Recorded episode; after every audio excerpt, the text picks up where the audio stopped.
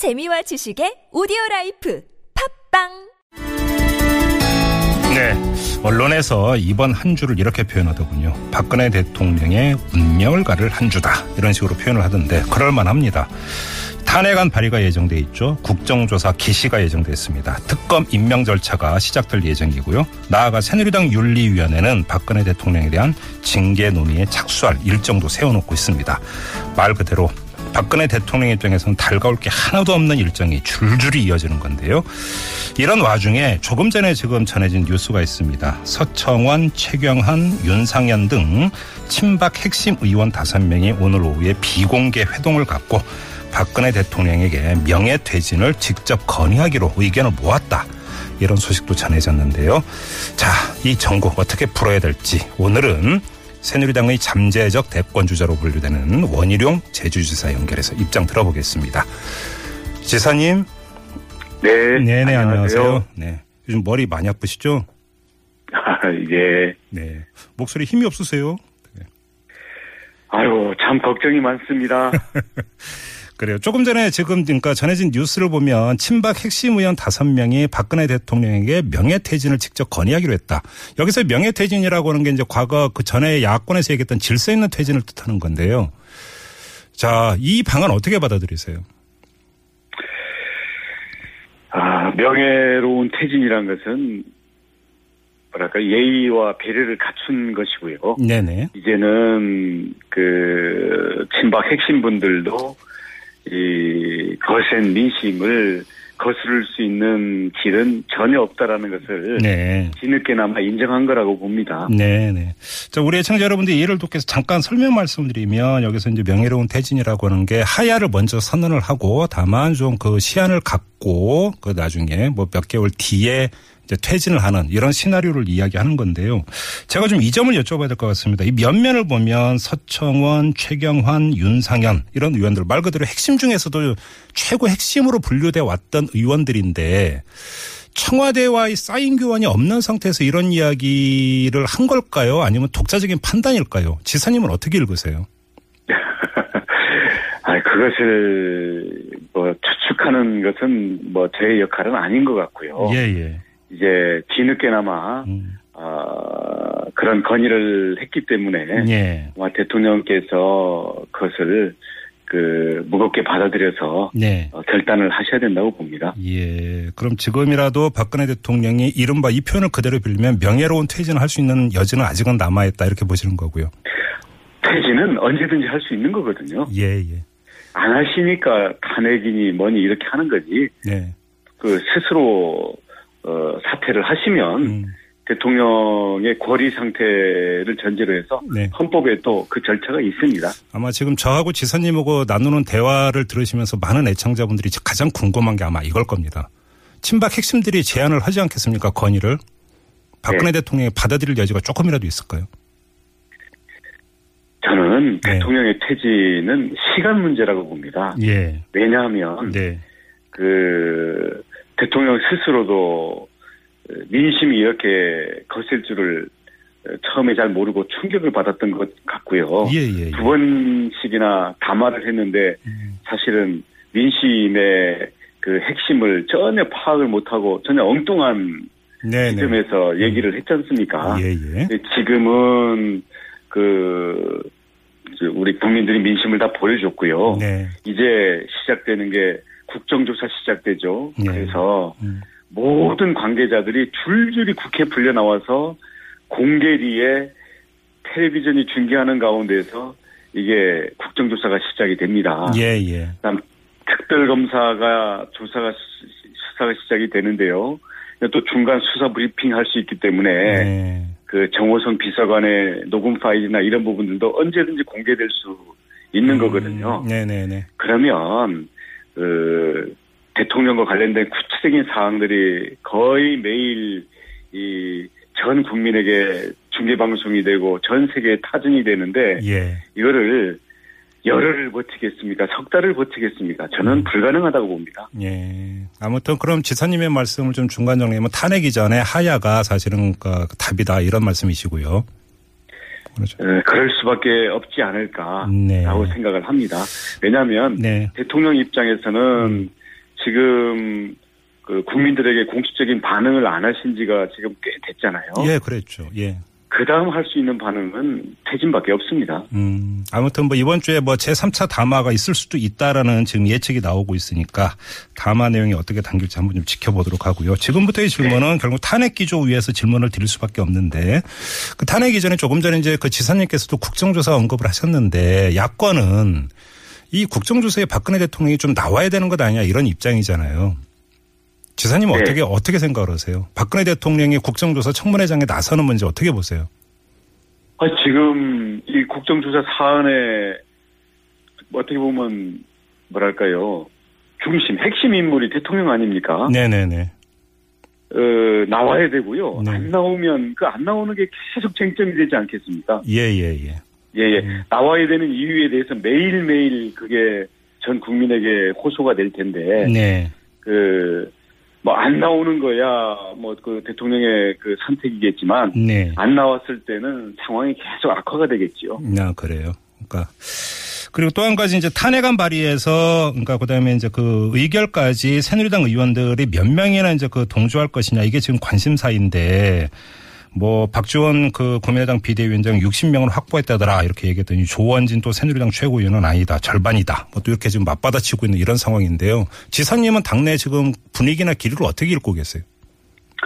저도 몇 분들하고 얘기를 해보니까 네. 그 공개적으로 탄핵 찬성하시는 분들은 당연히 찬성이고요. 예예. 예. 그 찬성 입장을 말씀 못 하시는 분들도 찬성이 조금 더 있는 것 같더라고요. 아 그래요?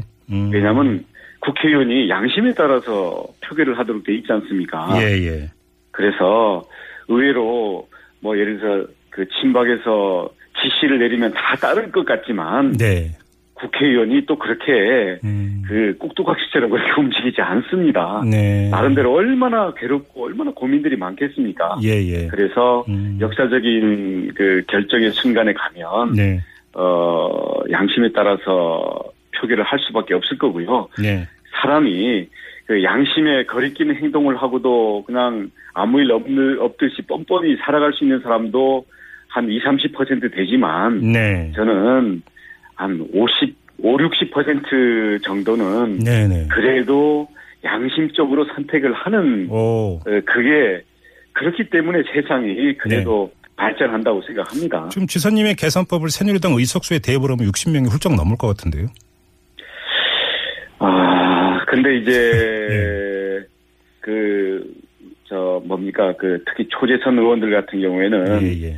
그, 사실 대통령을 뭐 직접 만나본 사람도 잘 없을 거고, 네네. 네. 또, 공천 받는 과정에서 나름대로 또 박근혜 대통령에 대한 생각들이 있었을 테니까, 네. 뭐 그런 것들을 감안을 하다 보면 뭐, 플러스 되는 것도 있고 마이너스 되는 것도 있고 그럴 텐데, 네네. 그, 제가 볼 때는 한 4, 50명은 넘어가는 수준이 음. 아닌가 그렇게 보고 있습니다. 알겠습니다. 좀 다른 문제인데요. 조금 전에 지금 뉴스 하나 전달이 된 게 정세균 국회의장과 그러니까 여야 원내 그 대표가 지금 그 만나서 이야기를 나누고 있다 이런 지금 보도가 이제 전해졌는데 여기서 개헌특위 구성 문제가 논의가 되고 있는 것이 아니냐 이런 지금 추측성 기사가 나오고 있어요. 제가 이걸 네. 왜 말씀을 드리냐면 새누리당 일각에서 어떤 주장을 하냐면 탄핵안 발의와 이 개헌 문제를 연계해야 되는 것 아니냐 이런 주장이 있지 않습니까? 그러니까 최소한 개헌특위 출범이라도 약속을 받아야 된다는 주장이 있는데 개헌과 탄핵을 연계시켜야 된다는 이런 입장은 어떻게 받아들이세요? 저는 연계시키는 것은 네. 그 대통령 탄핵에 대한 그 진정성이랄까 이런 네. 부분을 훼손시킨다고 생각합니다. 네. 왜냐하면 특히 새누리당의 경우에는 그 대통령 탄핵으로 끝나는 게 아니라 새누리당의 책임이 있지 않습니까? 아, 예, 예.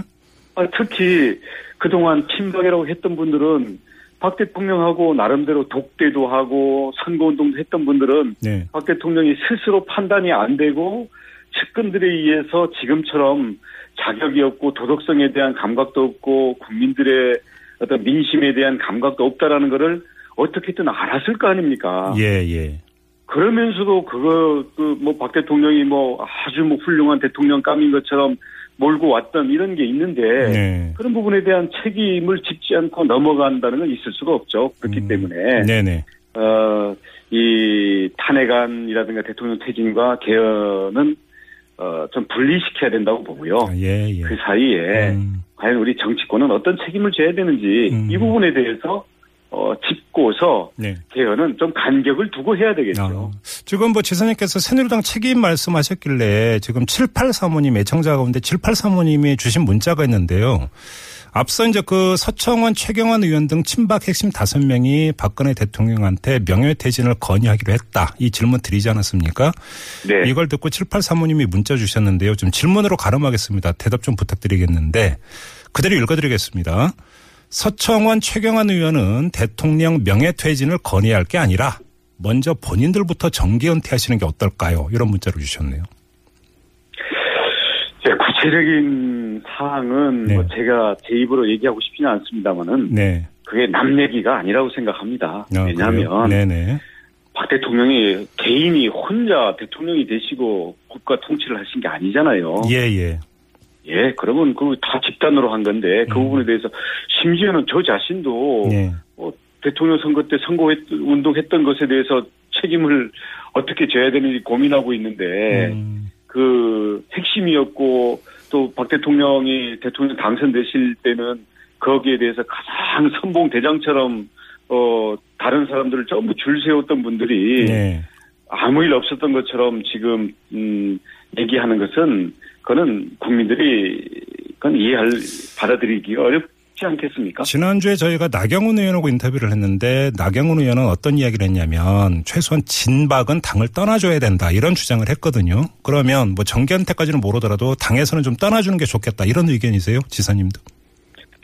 구체적으로 어떻게 해야 되는지는 네. 그좀 더 논의들이 되고 네. 해야 되겠습니다만은 어, 강도 높은 어, 책임 추궁이 있어야 되리라고 봅니다. 네. 재발 방지를 위해서도 그렇습니다. 네, 알겠습니다. 좀 마지막으로 이 질문을 좀 드리죠. 지난 23일이었나요? 지사님께서 당을 지키면서 탄핵에 힘을 쏟겠다 이런 입장을 발표를 하셨죠.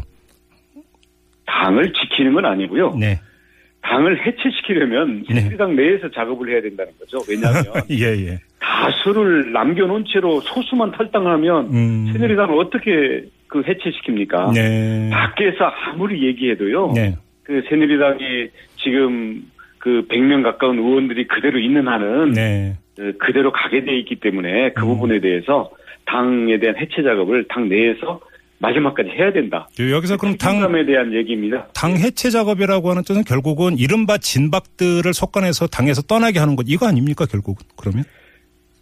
사람에 대한 문제도 있고요. 네, 그다음 그 당 당의 여러 가지 청와대와의 관계라든가 음. 당내 민주주의 문제라든가 당내 공천의 문제라든가 예, 또 당과 연결된 선거법 앞으로의 어떤 그 정치 제도의 문제 이런 부분들까지 다 연결이 되기 때문에 예, 그런 부분들에 대해서 지금 이번 이번 박 대통령과 같은 문제가 생기지 않게 하기 위해서 음. 앞으로 정치 질서가 어떻게 돼야 되는지 이 부분을 가지고 그 부분에 걸맞게 네. 새누리당을 해체하는 작업들을 해야죠. 알겠습니다. 지금 시간이 한 1분밖에 못 드리겠는데 이 질문 마지막으로 드리겠습니다. 지금 남경필 경기지사와 김용태 의원 등은 탈당을 했고 이제 새로 신당 이야기를 하고 있는데 지금 지사님께서 말씀하시는 새누리당 해체 작업이 제대로 이루어진다면 이들이 다시 합류할 수 있다고 기대를 하세요? 아, 정당이라는 건 언제든지 문호가 개방되어 있습니다. 예, 내 뜻을 같이 하는 사람은 언제든지 같이 할 수 있죠. 그래요. 이들이 제3지대로 갈 가능성보다 새누리당하고 다시 합칠 가능성도 충분히 있다 이렇게 보시는 거고요. 아, 그런 부분들은 여러 가지 가능성들이 열려 있다고 생각합니다. 알겠습니다. 자, 오늘 말씀은 여기까지 듣도록 하죠. 고맙습니다, 지사님. 네, 고맙습니다. 지금까지 원희룡 제주지사였습니다.